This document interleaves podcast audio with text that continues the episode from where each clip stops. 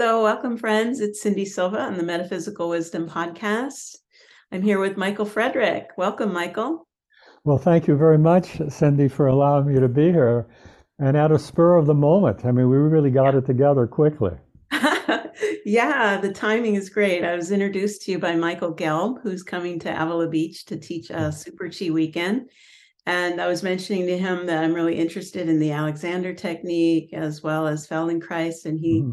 Mentioned you being one of his mm-hmm. very dear friends. You've studied together since I think he said, what year was it? It was 74. We've known each other since 73 or 74. Yeah, and you studied together in London, and oh yeah, we all it was back in the early days. Wow. And uh, what we call the salad days, those golden moments in one's youth, and here we were living in London, England, for almost a decade. Oh my gosh! Wow. And now you're in California. Yeah, I mean, now I'm in Ojai, California, which is a small valley north of LA, about an hour and a half drive, just inland, about 20 minutes from Ventura, and just south of of Santa Barbara. Yeah, great. Uh, and I'm in Avila Beach, is north 90 minutes of Santa Barbara.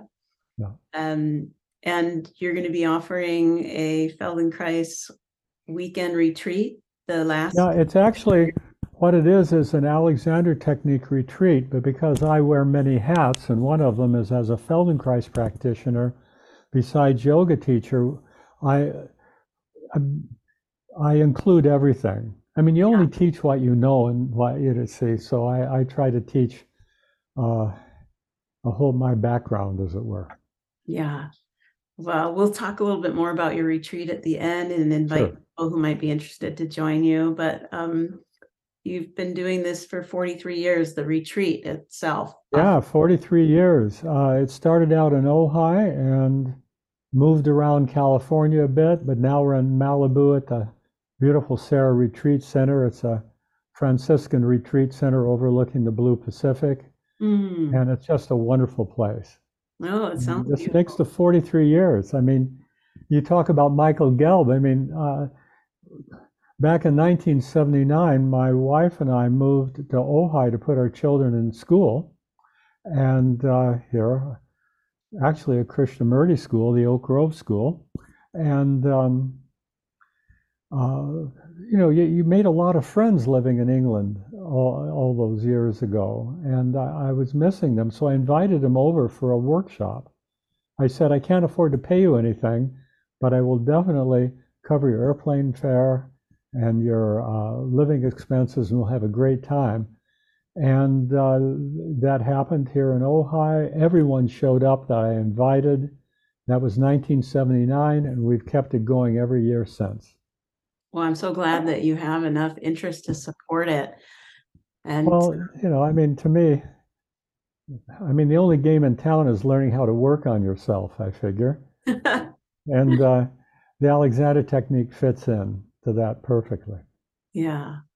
All right. Well, for people who aren't aware of the Alexander technique, can you give us a Sure. Some quick an introduction of what that is. Sure, easily. Um, there was a man named F.M. Alexander. He was from Tasmania, but then he moved to Australia, right next door, and he was a young actor. And around 24 years old, he was getting quite successful, but he started losing his voice. And through a process of self study and exploration, he eventually solved his vocal problem and he went back to acting. But other actors would hear about that and ask him for help, and then you figure, well, maybe I gotta, I have to figure out how to teach this work. And uh, what he developed later became known as the Alexander technique, but he actually called it psychophysical reeducation, mind body learning. And we're talking around 1894 to 1900 was when he was developing it all. So he was one of the first people to, uh, from the West, actually, to think in terms of mind body. What the essence of the technique is, is learning how to observe when the fight, flight, freeze response becomes fixed, and then learning how to release out of it. You see. And the fight or flight response is, is a very healthy response mechanism. It's a life saving uh, process that we have ingrained in us uh, through genetic, through thousands of years. The problem is, is that with our cerebral cortex, we tend to interfere with it. And um, then that causes things in the performing art world, uh, they call it stage fright. So what happened with F.M. Alexander, just to keep it simple, a young actor was getting successful, he got a little stage fright, a little fear that caused him to contract, to pull his head back, created downward pressure in his body, put pressure on his breathing and vocal mechanism, and he lost his voice. Now, he didn't know any of what I just told you. He had to really observe that over a period of time and put it all together. But he also learned that if you try to change things from the interfering pattern, nothing's going to happen. Right. You're just increasing the very problem. So he learned that the first thing he had to do was subtract the interference, the locked in fight or flight response. And he did that by learning how to think kinesthetically, think with his body, Mm-hmm. learning how to delicately move out of that downward pattern of holding into an upward release. The moment he did that, his voice freed up, you know, his uh, everything came back, uh, and um, uh, you, you know, it became later known as the Alexander Technique, and it's taught at all the major performing art schools in the world: Juilliard School in New York City, Royal College of Drama, and Royal College of Movement and of Music in, in London, and so on. Mm, beautiful. Thank you for sharing.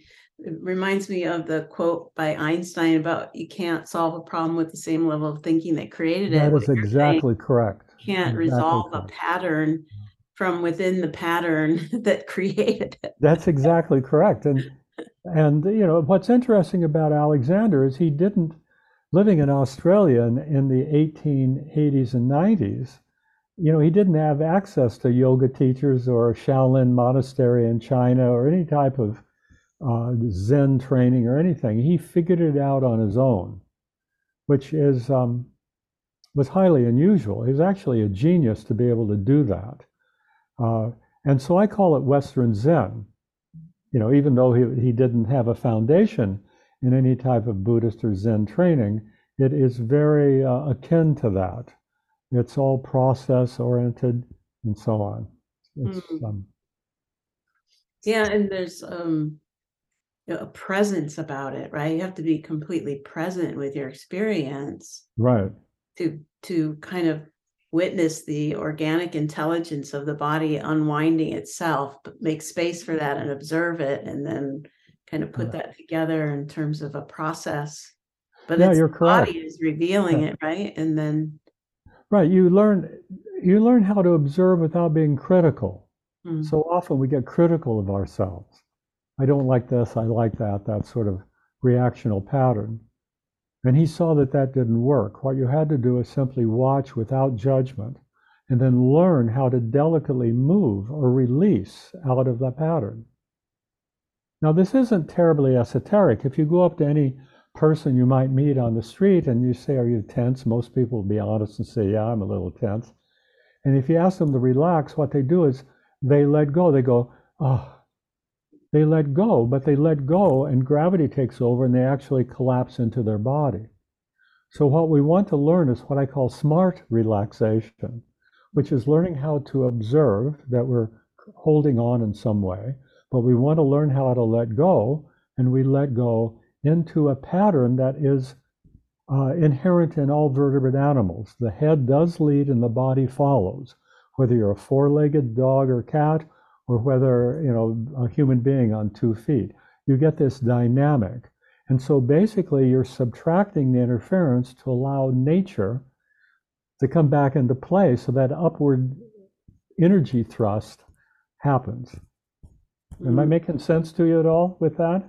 Yeah, yeah. Except recently, you know, I've been uh, noticing how much energy is up in my head and forward. I've been trying to bring it back into the central channel and down. Right. It's because of so much. Um, it seems disproportionate, you know, um, based on all the screens and energy that we have coming out of our eyes, and how do we maintain um, energy inside the body? Oh, this is really Cool. critical today.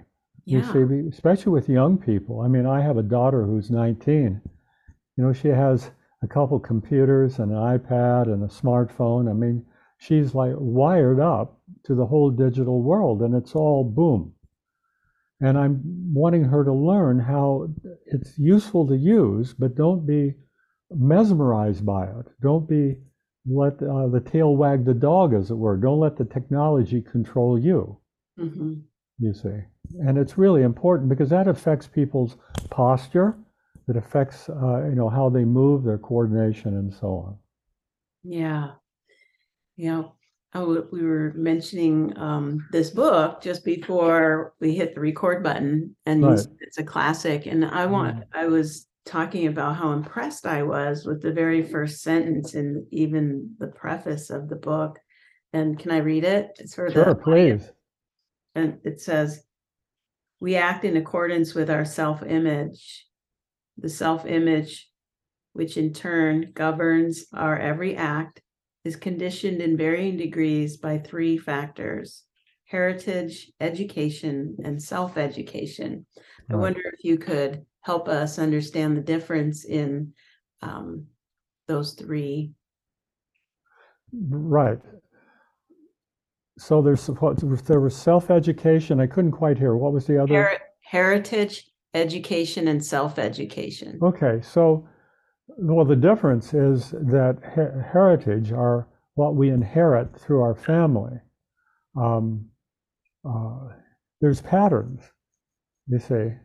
Um, I have a daughter who's about 43. She's a clinical psychologist, and uh, I was over there for lunch earlier today, and and we were talking, and she's going through a divorce, and it's sort of a hard time. But I was watching, and I was thinking, my God, she's approaching this a bit like her mom. You see, Mm, and my first wife, and my first wife's re- sadly no longer living, but there she was, you know, manifesting through my my older daughter the Mhm. pattern. Now I'm not criticizing my daughter. Her name's Rowan, and um, you know, but I can say that about me too. Sure. Eh, If I get flustered some way, I say, "Oh, there's my mom." If I get a little pushy, I'll say, hey, there's my dad. You see, my dad was a product of World War II. Mhm. He was a can do type of guy. Both of them had gone through the Great Depression. Both of them had college degrees before the war started. And then World War II happened. So my dad was, and he, and he survived it quite well. But the thing was, is that he was the type of guy, if there was a problem, boom, we're going to tackle it right now. And uh, he was principal of three elementary schools simultaneously.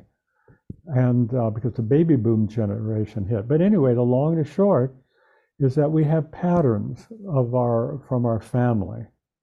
And and one wants to be able to work with that without being critical of our family we're Mhm. all dealing with the same thing just different angles on it We're a continuation of that, but yeah.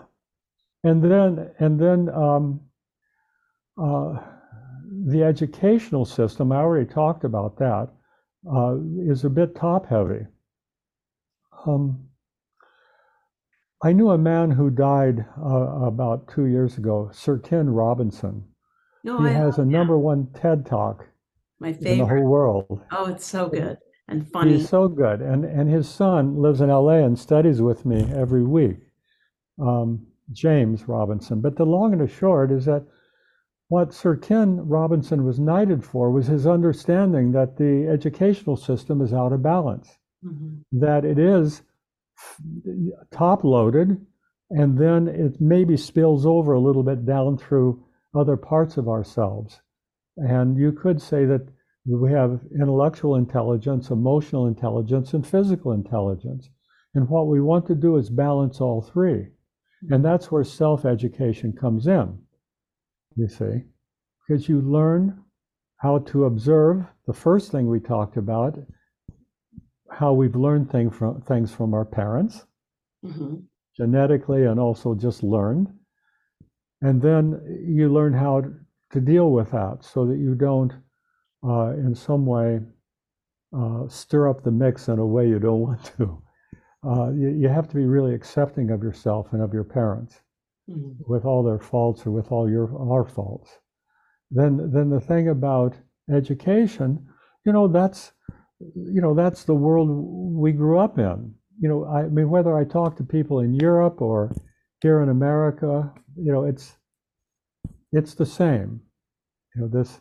So I say, okay, I had a sort of classic elementary, high school, university training, and it could have been better, but it, it's what it was. So what I've learned to do is simply accept it. I said, okay, there was some really good stuff that has helped me my whole life, and then there's stuff I learned that you know I let go of that wasn't useful Yeah. or beneficial. But then the self-study, that's really the key element. It's when you learn to work with yourself, then that you really make it your own. You know, that's um, it's, it's not coming from outside in; it's coming from inside out. So it's different. And the Mm. book you held up by Moshe Feldenkrais, uh, Awareness Through Movement, is a classic book. Came out probably, I'm guessing, in the late 60s or 70s.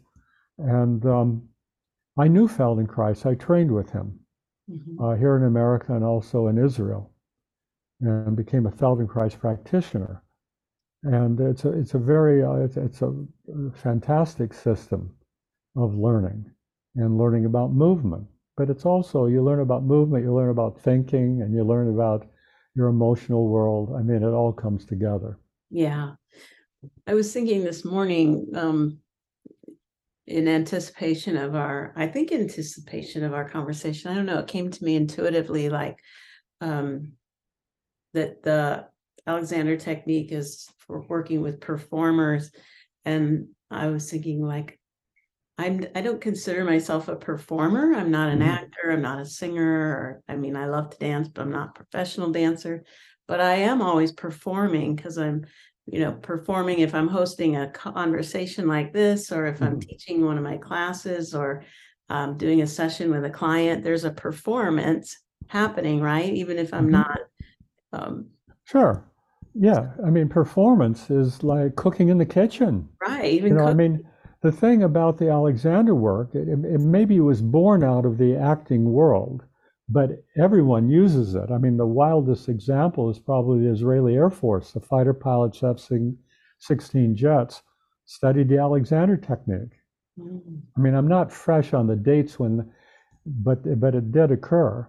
So you can apply it. I mean, at office work, at a computer, or anything. yeah. I mean, one of my students in LA is a real surfer. I mean, a real Malibu surfer. I mean, this guy is so skilled on a big board, he can take a folding chair and unfold it and put it on the board and sit on it and ride the wave. That's how skilled he is. There's videos of that. Hmm. But the thing, he loves the technique. And if you ask him, uh, his name's Kenny. If you say, Kenny, what happens if you're on the surfboard and you retract your head back and down? He said, you fall off the board Mm, because you're interfering with your balance and coordination. Well, that's one of the key principles in uh, in the work that I, I teach is that you want to not interfere with the natural coordination of your head, neck, and torso in movement. So, but the Feldenkrais work is phenomenal work, and both F.M. Alexander and Moshe Feldenkrais called their work psychophysical reeducation. So, And Feldenkrais, was he a student of Alexander? Well, you know, there, there's people who'll debate this all left and right. I know all the political stuff behind it. What happened is that Feldenkrais had, I believe, hurt his knee in judo. He was the first non-Asian black belt in judo in Europe. And uh, anyway, he hurt his knee, and he went to FM Alexander and had some lessons with, I guess, one or two with FM Alexander, and then a a handful with Walter Carrington, who trained me in London. And then, um, you know, and then he progressed further. I mean, he did his, I don't know how to put it. I liked him a lot. Um, a lot of times when people are eclectic, they take something from here and something from there and over here. It ends up being mud, like taking colors and mixing together, and it gets sort of a not a pure color. But Feldenkrais was one of the rare individuals that had studied martial arts, he had studied the Alexander work, he had studied lots of other disciplines, and he was able to put it together with a original stamp uh, uh, uh, of his perspective. And so um, I thoroughly enjoyed working with him, and he was he was quite a I don't know how to put it, a little bit bombastic, a little bit hey, you know, uh, but he he really humbled me when I watched him work with people who had uh, real problems, car accidents, children had who had neuromuscular issues. He just had a magic about him Mm. that was um, that that was just a cut above. And to me, I, I sort of say that Al, the Feldenkrais work is a learning method with more of a therapeutic slant to it, and the Alexander technique is a learning method that you apply to anything you do. Now, I would get Feldenkrais people arguing it a certain way and Alexander people. I don't go there. Mhm. So, It's your, yeah. but but they complement each other wonderfully. Otherwise, I wouldn't have done it. And yeah, there's a lot of similarities, obviously. Sure are. So, Mhm. And I feel there's similarities in the um with qigong in that it's about, you know, relaxing unnecessary effort and relaxing interference to the natural flow of Mhm. energy. We're talking energy in qigong, and you're talking more mechanics, right? With the right. But in the Alexander technique, when you give yourself a sense of direction or orders to let go of the downward tightening, um, you're really redirecting energy. Mhm. I mean, one of the quotes in F.M. Alex, one of his books called Use of Self, he said, When I give myself my orders or directions, what I'm actually doing is directing energy to the part of my body required for the movement to occur. Mm, Can you say That's that almost- one more time? Sure. Yeah. F.M. Alexander, a footnote. When I give myself my orders or directions, and what they are are I wish for my neck to be free, to allow my whole head to release forward and up from my shoulders, my whole body follows, lengthening to widen, and my knees release away. These are directions of subtraction. Neck to be free means I'm stopping the interference that's keeping my neck from being free. My whole head releasing forward and up means I'm stopping or letting go of the pattern of my head being retracted back and down. My whole body following my head means I'm letting go of the pattern of shortening and narrowing and compressing in myself. So they are directions of subtraction and negation. When you do that, you are fundamentally redirecting energy because if you think of chi, what you're doing is letting go of the habit patterns that interfere with the chi flow Mhm. you see. And then what I've learned is that if I learn how to do that, and at the same time learn how to actually, I don't know how to put it, internally redirect that energy flow, you get a whole, what is called an upthrust of direction in your whole body. It's, Mm. it's a whole that happens you know, and I try to keep everything really level headed. I'm not very much of someone who goes off on a tangent too far, Mhm. but it's really true. And, and you know, if I, well, if I do this, if I have a cup of tea here, which I do, if I take this cup of tea, first I had to reach my hand out to pick it up. And what I did not do is this. A lot of people, you watch people, they go to reach for the cup of tea and they do that. You see me? I did that. Mm-hmm. And then they bring it to me, and I'm sort of bringing my face down to it, and I drink, and then I put it back. So what I'm doing is retracting the head back and down and shortening and narrowing to pick up that cup of tea. Mm. But if I come back to redirecting my energy and redirecting my whole head, neck, and body, if I let my neck to be free and head to move up, so I get that direction, and I see the tea and I pick it up, I bring it to me, then I drink it, and then I look and I put it down. I don't have to add that pattern on top of the action. Now, it's not that I'm free from that, because the truth is, with the Alexander work, what you learn is you're always going to lose balance and coordination. But that's not a problem. What you're really learning is the art of recreating balance and coordination and movement. Mhm. And if you have the skill level to recreate poise and ease of movement, then no matter what life gives you, you can, once you get knocked down, that old thing, you're going to pick yourself up again and come back to a better use of yourself. Mhm. And, uh, and that has a lot to do with, you know, chi flow and, and um, internal balance, the integration of your mind, your emotion, and your body. Mm. Well said. And there's a lot of emphasis um, on the brain and learning and awareness when we pay attention and um, have awareness on our movement and sensation. The, the brain is gathering data and information Right. on everything so that if there are limitations, it learns how to find ways around it and alternative ways. of- Sure, that's correct. You know, when I've worked with people who have a neuromuscular problem or something like that, um, once they approach it in a different perspective, they're gonna, they can learn how to create more ease of movement within themselves. So, but I wanted to show you a very simple Feldenkrais thing that we can actually do on the camera here. Okay. If I ask you to take your hands like this, so please do that, and you're just going to fold them, don't think. And look how they're laced up. They're laced up a certain way. Mhm. Okay? Now look at them and just unlace them and lace them the other way. So please do what I just did. What does that feel like to you? Yeah, the first one feels more natural. And say this to me, I couldn't hear that. First one felt more natural. More natural, right. So this feels a little unfamiliar, a little odd, possibly. Mhm. So let's just reverse it. We're going to undo it and go back to the first way. Now, how's that for you? Natural. It's like going home again. You know what I mean? Yeah, it's um a preference. It's a preference. That's a good word.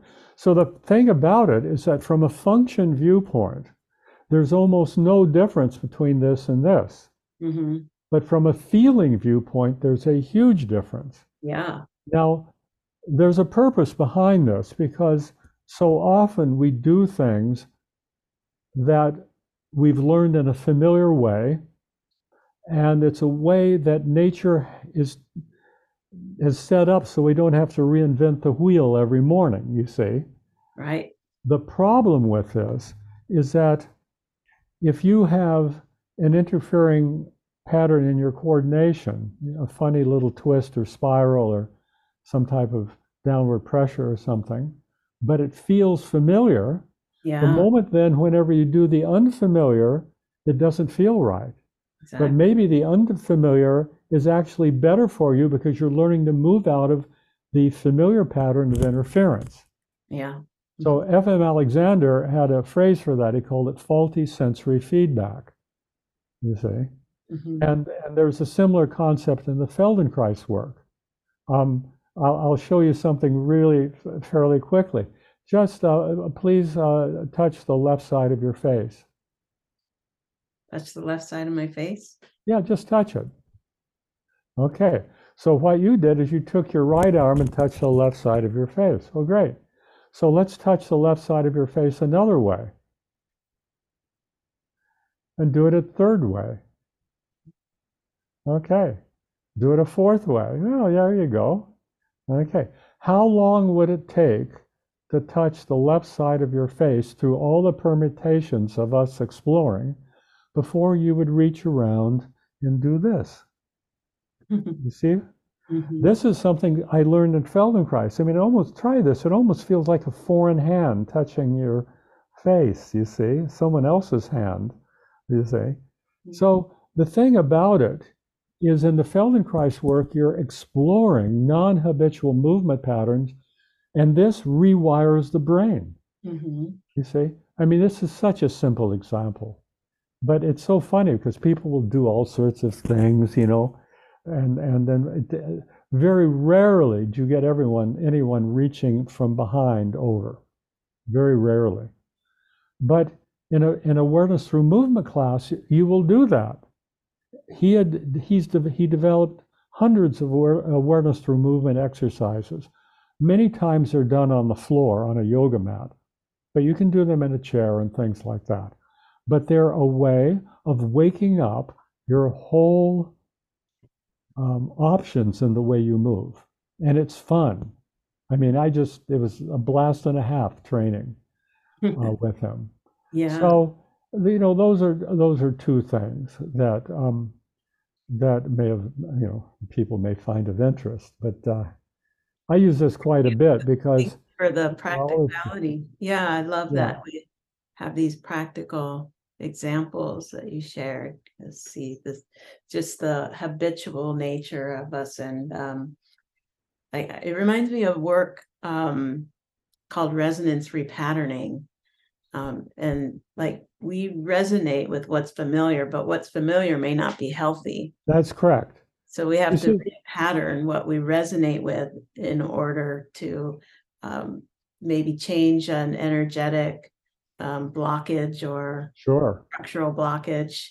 Because, um, yeah, I, I've used this um, example before. Like if you've walked around your whole life with a heavy sack on your back, Right. your posture is like this. Right. And then um, even if you're not carrying a sack, you're still walking around like this. It's actually physically uncomfortable to stand up straight, even though it's healthier for you because you're familiar with this. That's exactly correct. And and you may notice this when you if you know if you have a grandmother around or an older relative, you know, you'll see that that part of the image of aging is one slumps and the head comes forward. And the interesting thing is that the average human head lay, weighs in the area of 10 to 15 pounds. I mean, it varies uh, depending on size and so on. But the what's interesting is that if I'm in good balance and carriage and deportment and posture, use all those words, then the head is balanced on top of the spine and it is distributed, the weight in my body is distributed quite uh, the way it's designed to be. But the moment I start to come forward, the experiential weight of your head starts to increase. Mhm. And and so with age, what you get is people that are quite forward, and that's when they start to get a cane because you need that third leg, as it were, the cane, to keep them uh, balanced upright. so that's it. I mean, I found that interesting. This the idea that um, experiential weight changes. You see, so I was trying to think of another example. What was Mhm. that term you shared, Feldenkrais said about the patterns that we repeat that aren't healthy for us, but they're familiar, that you had a unique term for that. I'll have to go, Multisensory feedback. multi-sensory. That was F.M. Alexander's phrase, Oh, not, not, not uh, Moshe's, but they would have agreed. They both Yeah. would have agreed on that. You know, and, and it's interesting. I know that you've studied a lot of yoga, hmm and I have too. Um, I specifically studied in Chennai, India with TKV Desikachar, who had a mammoth influence on my life. Right. And the thing in his book, the uh, I actually have it here. Um, it's called The Heart of Yoga. It's a Mhm. wonderful book by T.K.V. Desikachar. Um, is he has all the Yoga Sutras in there with the uh, commentary. Mm. And in, in, in book two, uh, Yoga Sutras, around 217, one can look it up, it talks about an important concept that is very applicable to both Alexander Technique and the Feldenkrais work. And it is being able to see the ramification of your actions before you do them. This is a big deal. Yeah, it reminds me of the quote in the signature That's right. email, that Chinese proverb. You want to share that? That's incredible. So provocative. It's like, Right. Which I'm sorry. Which one? Which one was? Was it something? Something about um, anger, like how does uh, abstain from anger save you um, years of sorrow? What Oh was? yeah, it's on my uh, yeah. Um, it's on. It's when I send out emails. It's there. Yeah, your It's, emails. I have to think of it. It's basically the idea is that if you can stop a pattern of Okay. anger, you up. save a thousand years of sorrow, something like that. Yeah, And that's it. it's so true. It is. It's so I helpful mean, to want, it makes you want to pause every time. Just like, exactly. I mean, if you think about it, I mean, I don't want to be in politics in this, but if you think about the war in Ukraine, mhm, if Vladimir Putin had any of this knowledge and had learned how to observe the ramification of his actions and learn what not to do, maybe the war wouldn't have happened. mm, You see, people jump into things and um, then humanity pays the consequences. So, not to get too gonna read. heavy here, but it's it's a very important thing. It says, if you are patient in one moment of anger, you will escape a hundred years of sorrow. That's correct. That, Right. that's, you know, I've been thinking about that ever since. Right. that and um, just how powerful of a statement that is, you know, and Well, how sure. talking before about um, removing things that are uh, pulling us down. That's right. And Yeah, yeah, that's correct. I mean, whether I talk Feldenkrais, Alexander, or yoga, it's, you get the same concepts in all three learning methods.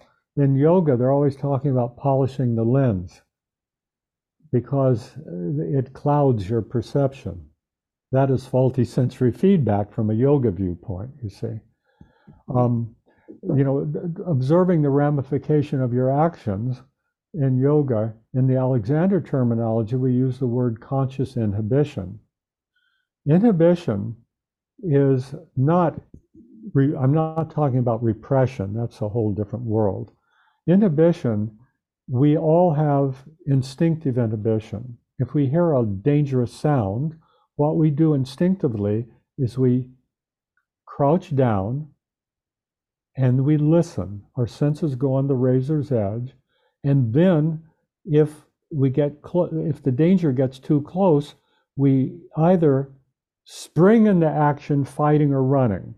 That's a positive use of the fight or flight response. There's stillness, and then if you're discovered, boom, either fight or run. Um, that is built within our nervous system. It's built within our pet dog and cat. If you ever take a cat and put it outside the door, the first thing it does, it stops and its tail swishes a bit and it's tuning in.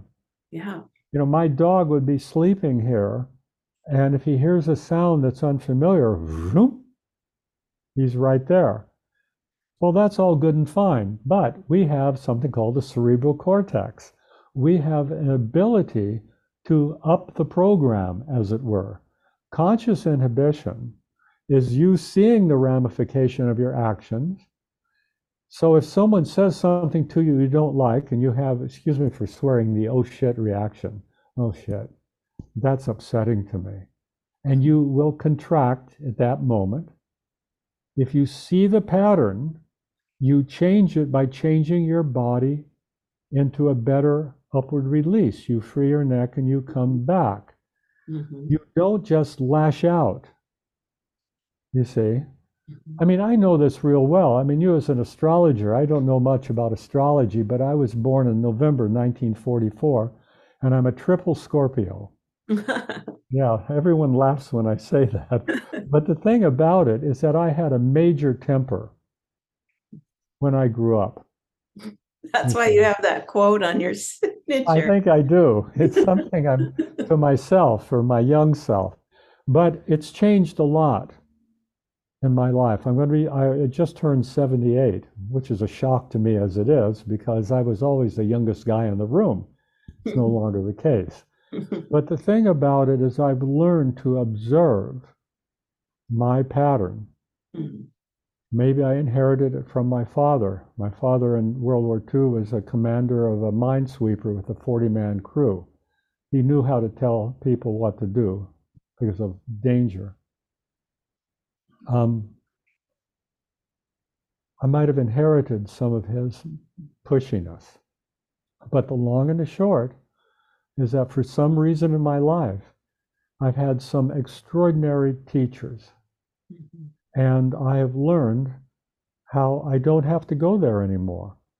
Or if I do go there, I can come back to a bit of length, I can temper my response, and instead of getting, because if you don't have a tempered response, you just get the opposite reaction.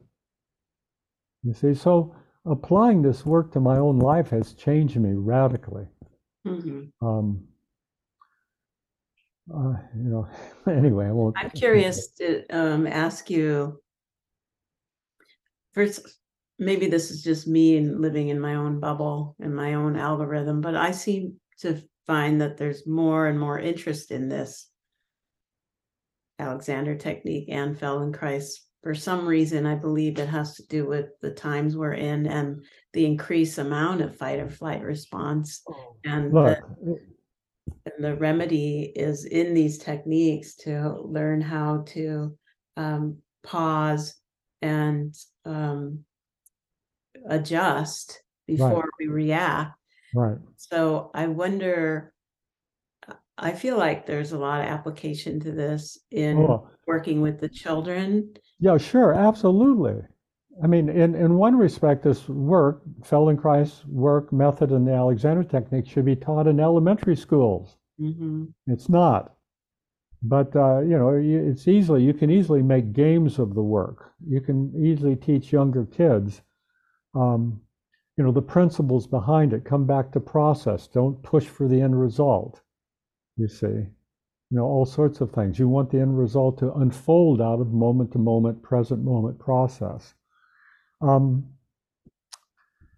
I had a thought and it, it left me, but uh, maybe I'll boomerang back. I mean, children are naturally experimenting with movement, getting down on the ground and moving Right. and rolling and pretending to be an animal, whatever. Sure. There's all kinds of um, novelty and diversity in their movement. And then we get, you know, as we get older and serious and focused on a profession or something, sitting in Oh, yeah. a cubicle, like for me, many years I spent on a computer and my head and neck were forward.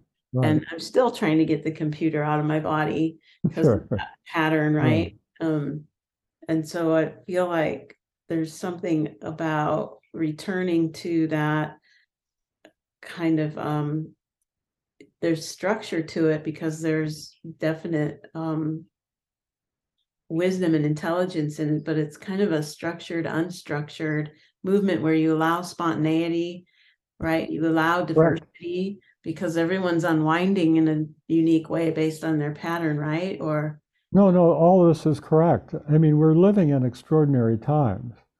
I mean, you talked a little bit earlier about the stress that's out there.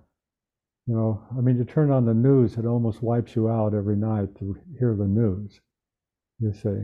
And the thing is, is that I grew up at a time without computers, and to me, a smartphone was a phone on the wall with a long cord into the, you could take into the bedroom next door and shut the door. So the idea of having a smartphone is something uh, that is fairly recent. You know, last 30 years. I didn't even know whenever, whenever uh, the, the uh, iPhone came out. But the thing about it is that we all have now in our pocket a, a computer. I have, you know, my phone right here. You see, and uh, someone once told me that the like an computer. appendage now. Pardon me? It's like an appendage. Oh, yeah. And they said, you know, someone made a comment, and I, I'm guessing it's true, that the computer in this phone is more advanced than the computer in the first moon mission, in the spacecraft that took the first astronauts to the moon. No question. May, yeah. So the point about it is that we're wired to the whole universe. And what happens is that with this phone, that negative news hits us many, many times during the day. If there's a shooting, it's all over the news, it's all over your phone, you know, all of this. And our nervous system can't take it. It puts us in a startle pattern. You know, I, I don't even like even bringing up, you know, a school shooting because it breaks my heart when I think of that. You see. But the problem with it is that we, we get barraged by this and then we get worn down by it. And then, unless we have tools to release out of that patterning, we become a sponge to the negativity. And so, what I'm teaching all my students, I say, okay, so you're going to watch the news. I don't want you to stick your head in the sand and be an ostrich. I want you to be aware of what's going on in the world, but be mindful of your reactive state. Because if you internalize it, it's not good for you. You have to have empathy without some type of internal program of excessive tension. Mm-hmm. Empathetic, understanding, communicate, listen, but don't do don't do something that's going to be harmful to you. Hmm. Yeah, I believe that um, one of the reasons we're overwhelmed is well, we used to just have information that was to our local village or community, and now we right. get information from all over the world, and our nervous system gets overwhelmed and we go into fight or flight because exactly it's exhausting you get to to digest all of that and um it it takes a lot of energy oh sure that. it does and and you know if, if we get too much negativity we start arming armoring ourselves up so we can't quite feel it anymore i mean i I reflect back when I was a little boy, my, my father's mother and, and dad, my grandparents, lived in a small town in southern Illinois called Mount Erie. It had, if you can believe it, a gravel main street and wooden sidewalks. It was from another time. Mm-hmm. But there was such a sense of community. There was a, a, a white clapboard Methodist church that my grandmother taught Sunday school at. You had a one room post office, and in front of the post office were all these seats, and you had veterans from World War One, which was my grandfather's generation, sitting there, and they would all just talk and be together. If you went into a store, they knew you by your first name, mm-hmm. you know, or you know maybe they didn't know me, but they knew I was Dave Frederick's kid who mm-hmm. had grown up there but now lived in northern Illinois. You see?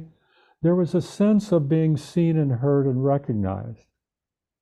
But that gets lost today. And, and it's actually quite sad. Um, it's one of the things about the workshop in Malibu is we have a real sense of community. People come back year after year uh, because there's that feeling of, of, of the collective, of coming together, of, of, of single focus that, that is very, very. Um, a resonance. Yeah, it, it, it's just healthy. Yeah, a resonance to something healthy. Yeah. Yeah, you know, and you, and you get people, I mean, the work that you do and the work I'm interested in is really transformational. We're interested in in approaches to transformation. Feldenkrais method is a transformational approach. So is the Alexander technique, and obviously yoga. Mm-hmm. You see, these are things that yeah. uh, interest us. And if you get people together with similar interests that are different but complementary, it's so rich. Yeah. It's Innovation. just fun. It's just Innovation fun. happens. Right. Yeah.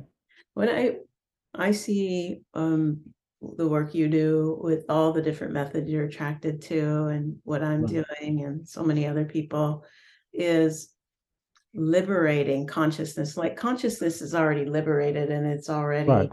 evolved it's not evolving it's the forms through which it gets expressed that are evolving and so when I'm working with someone or my own body, I'm trying to give consciousness more bandwidth through this Sure. instrument.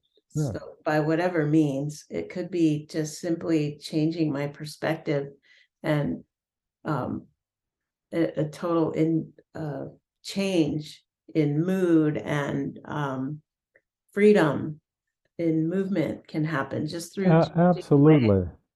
Yeah, so get, I'll get, if I may, I'll give an example of one of my mentors.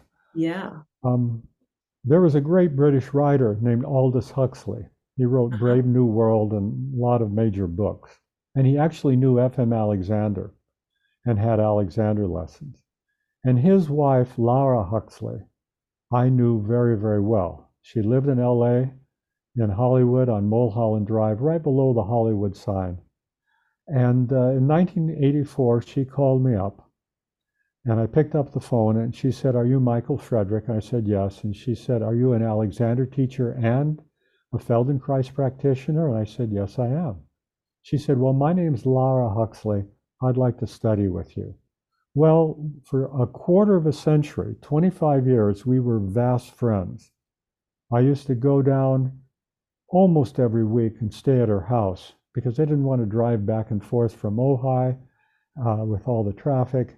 Plus, she was just a wonderful human being.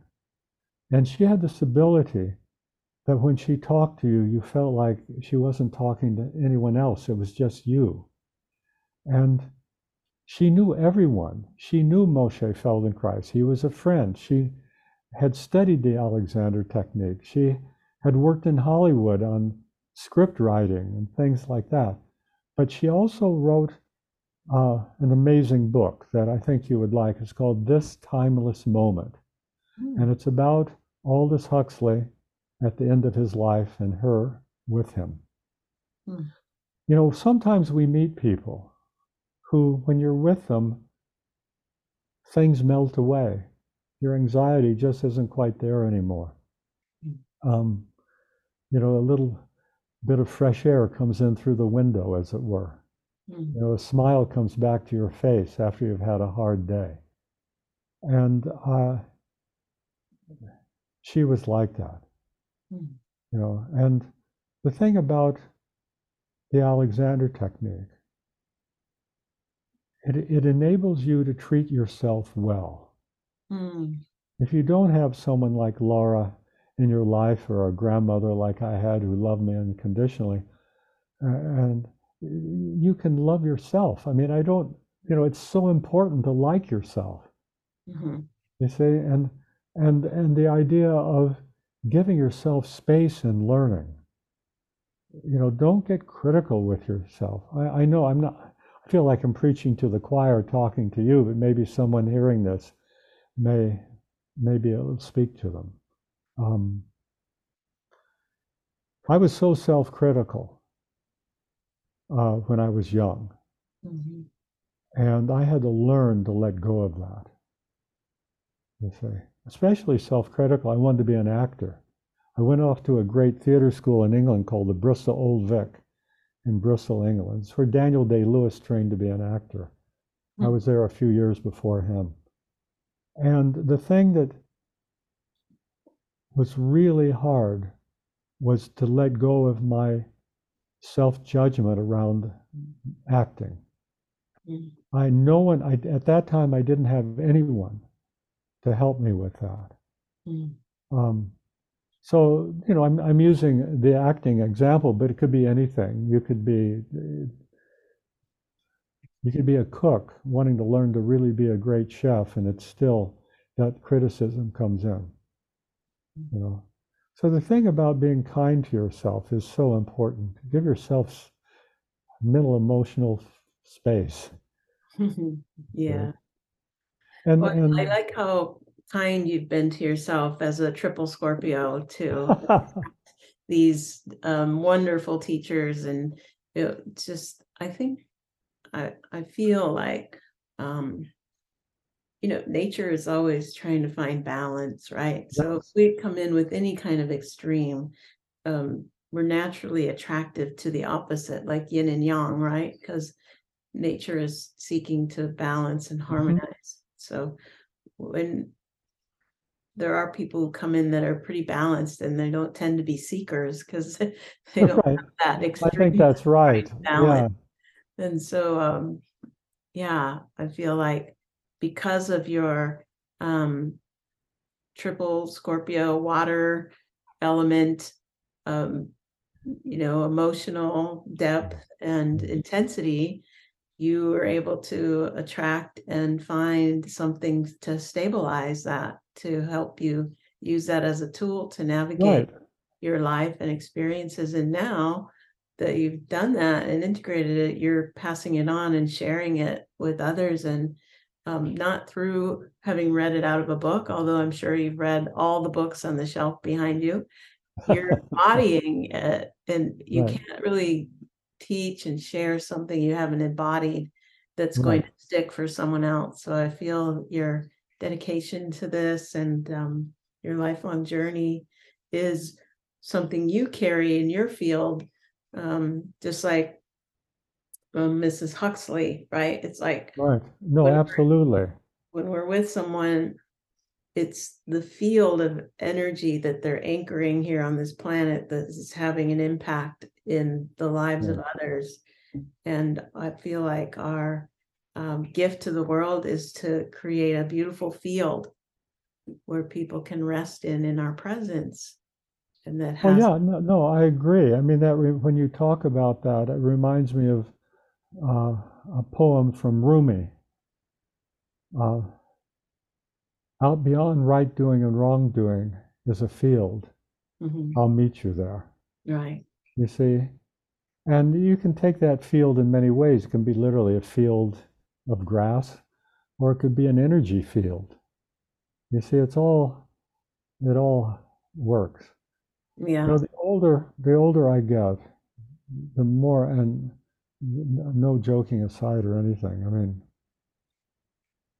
it's all about paying it back. Uh-huh. You know, I I've been one area that I've been extremely fortunate in my life is I've had ex, uh, just more in my share of wonderful mentors. And the truth is, I didn't look for them; Mm. they appeared. The connecting link was my grandmother. My grandmother on my dad's side loved me unconditionally. She's been dead since 1966, but I still remember her reaching her hands out towards me. You know, and my whole life that has linked me up because what happens is I don't know how it works. I, you know, even talking about it is odd hmm but but it's it's almost as if it's she's my north star. It's that if you talk about energy it's you know it's not like she's standing next to me necessarily. What it is is there's something that that keeps you on the straight path. Hmm and then you make stupid mistakes or you make things happen to you or you don't know how to deal with it and your back's up against the wall. And then all of a sudden some mentor shows up and gives you a little kick in the and for the next step you see. And i just feel blessed but i've learned now at in my late 70s it's absolutely essential to give it all away. You see you, you can't hold on to anything. Um, so that's one of the things about this course in malibu. It's just an opportunity to give it away you see, for people to come and and learn and uh, and uh, hopefully gain some skill to make their life a little easier. Yeah. I love the Franciscan energy too. I um I taught yoga to some Benedictine and Franciscan nuns Right. when I lived in Minnesota and those Franciscans were such givers, just Oh, so nurturing. I never felt more loved than going to the farm and uh, being fed and you know in the retreats, just everything. I was just so cared for. may I just ask briefly what part of Minnesota? Um, well, started in Grand Rapids and then ended up in uh, St. Cloud, hmm Sure. Cold Spring area. Yeah. I know I know Minnesota well. I lived in Minneapolis, Mm. And uh, it had a really positive effect. It's a great state. Yeah.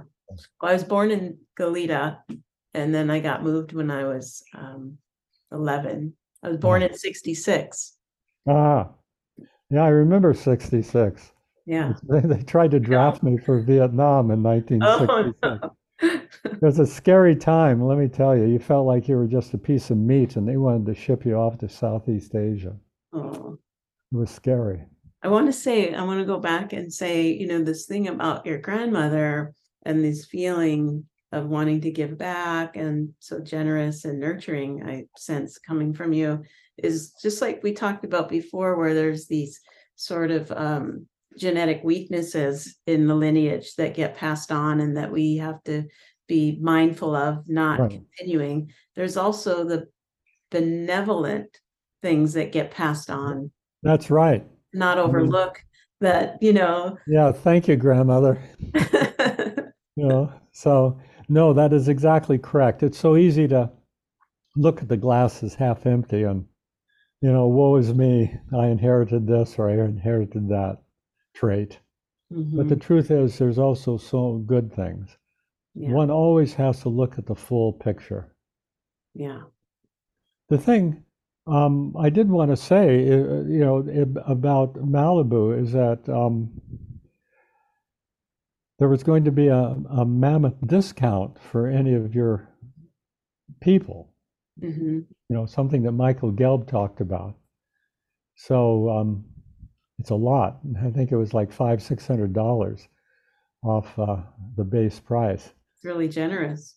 Yeah, well, I think you have to do it, especially now we're coming out of COVID, out of the pandemic. I know numbers are up, but there's enough people with shots that hopefully uh, the, outcome is less severe. So this is your first one live since COVID? Yeah, this is the first one after two years. Mhm, You know, we did it on Zoom. Yeah, So what we're doing is uh, coming back in person in Malibu. Uh, everyone needs to be vaccinated, and we're going to be very mindful. But uh, we're we really want to uh, get back in person for all the obvious reasons, and then uh, you know just heading towards into the future. You know, mhm, and I just was at an Alexander um, International Congress in Berlin this past August. We had about 550 Alexander teachers and trainees there. Wow, And um, there were, you know, the COVID wasn't an issue. So, you know, people, I don't know how to put it. You know, if you're smart, you know, you deal with, you know, you can, um, how, how to put it. You know, I, I've had every shot in the book, plus I had my flu shot. And so, not that I'm hiding behind that, but it just seems that um, I'm careful, but I'm not afraid, might be a way of putting it, Mm, you see. So, you know, hopefully the whole world works through this and learns a big, big lesson. And it's such a tragedy, so many people have died. yeah. But um, here we are.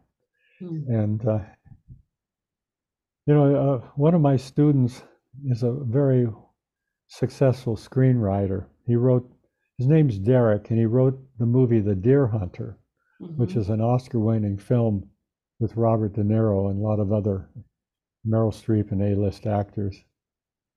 And he came for a lesson, and he's probably in his mid 80s now.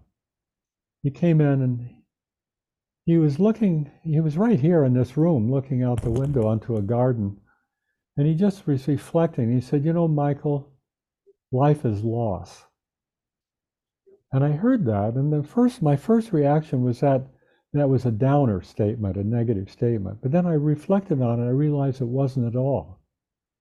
That it's actually a reality statement. That mhm, the older you get, things happen. You mhm. know, people, your loved ones die, or, you know, jobs are lost. I mean, there's all sorts of things that happen, but it's how you deal with it that's really important. How you deal with it. And, and I'm sure you know, and I'm sure people listening to this know people who have a special quality that if if uh, if if something happens that's a tragedy um, or deep sadness, they know how to listen. They know how to empathize. They know how to reach out to you, and um, uh, they can't fix you. That doesn't work. But what they can do is they can, in a kindness, a deep kindness, uh, meet you. And out of that deep kindness, something shifts. hmm So that's sort of, you know, how it, I mean, that's what I'm learning right now. So, Mm. Yeah, it reminds me of a spiritual teacher, um, Adyashanti. You're familiar Mhm. with him? Yeah. He said enlightenment is a destructive process. wow, that's really good. I'm, I'm gonna, I'm gonna, So it's about that's a good one. allowing what's not real to fall away. Yeah. Yeah, And that essence remains. That's exactly right. You know, I mean, enlightenment is a destruct. Yeah. What it really is is a letting go. It's like, oh, letting go. Not this, not that. You see. Doesn't mean one's cold. It doesn't mean one has a shield up. It means one is open, vulnerable, and there's a release and letting go. Mhm. Um, so I didn't know where we were going to get on this topic talking today. so It here we are. It happens. Um, is there any, as we wrap up our conversation, um, is there any one surprising success story you've heard based on applying these methods? Like um, some practical examples of how people have been helped by this that stand out for you? Well, you know, about the Feldenkrais work and Alexander technique, the answer is when I trained with Moshe Feldenkrais, there was a, a I think he was a violinist uh, from Israel, probably in the symphony there, that had been in a terrorist attack shot up pretty badly. And Feldenkrais basically was able to rewire him so that he could go back playing music. I mean, that just astounded me when I heard that story, you see. With the Alexander technique, there's, because that's what I primarily teach, so many stories of, um,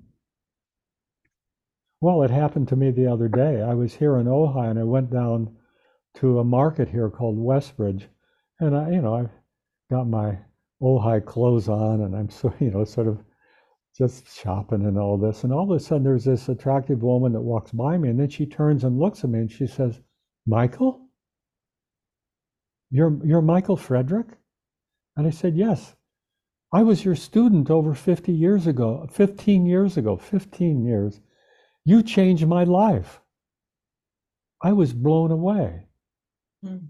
I mean, and then once she introduced herself, I mean, in 15 plus years, I've had a lot of students, but of course, it all starts to filter back.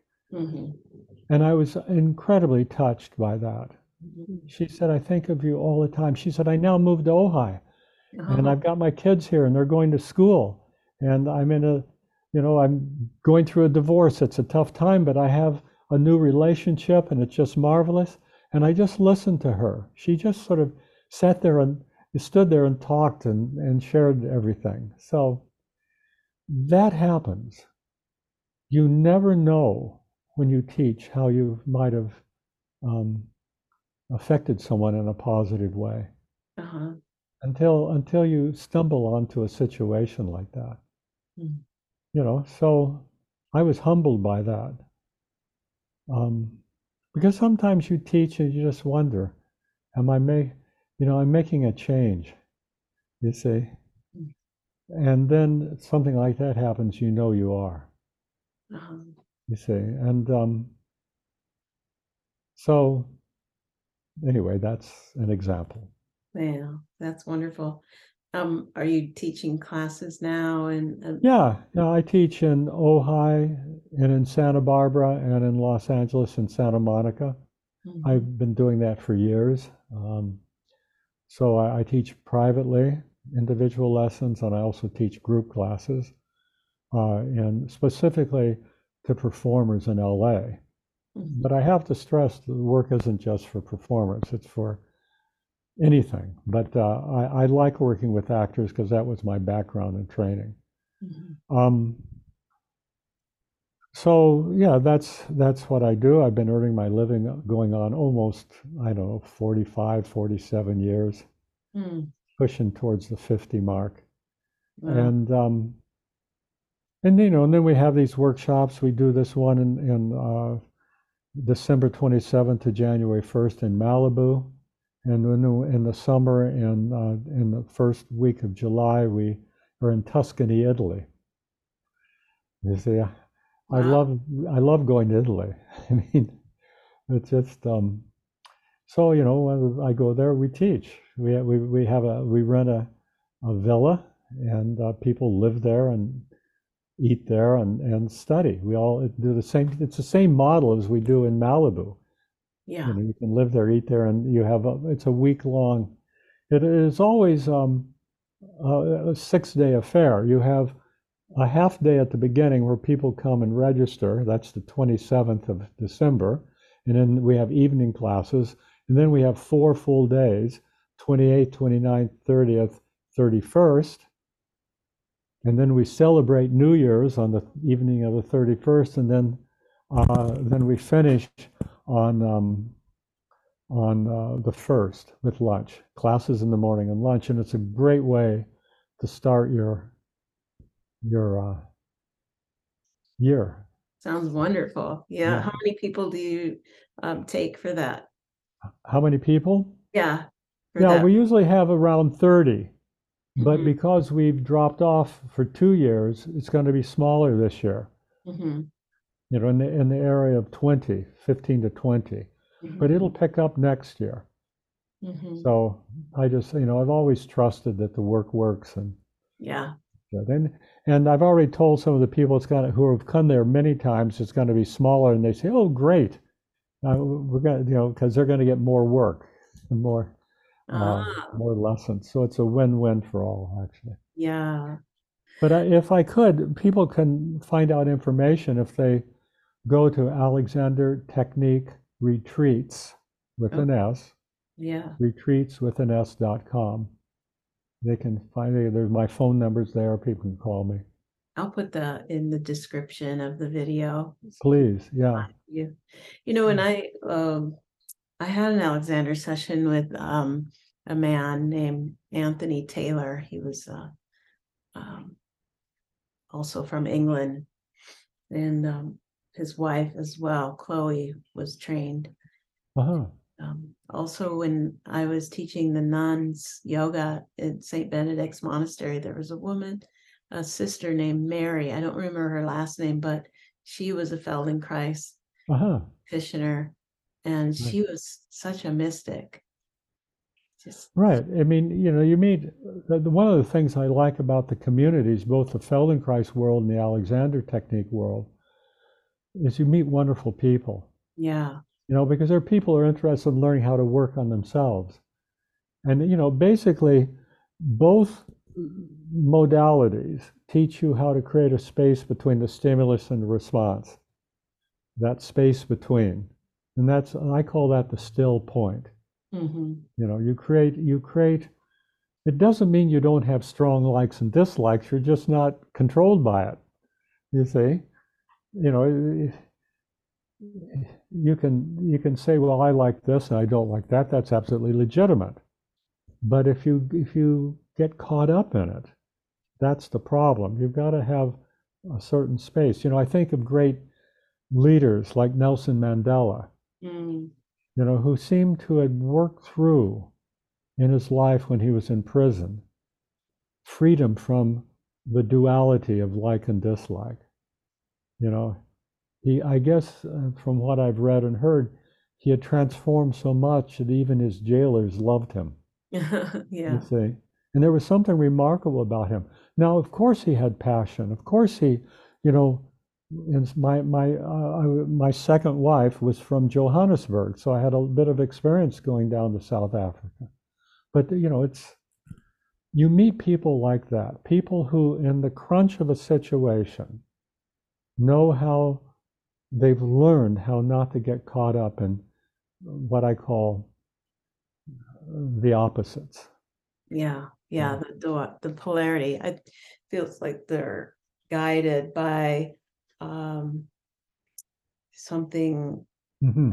is uh, beyond the um the primal instinct, right? Exactly.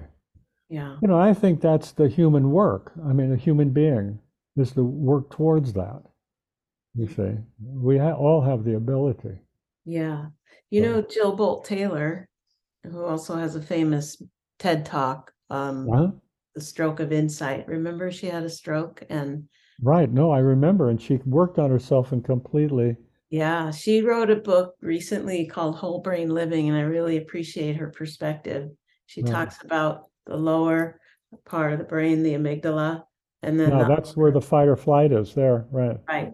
But she says we don't have one amygdala, we have a left and a right, and they Right. operate differently. And the same here. And so Sure. she talks Right. about getting the four characters of the brain to uh, have a, a brain huddle.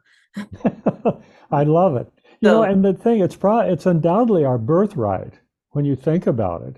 When you think of children who've been raised and there's a playfulness still in their eyes as they start to get into teenage years, there's a different quality.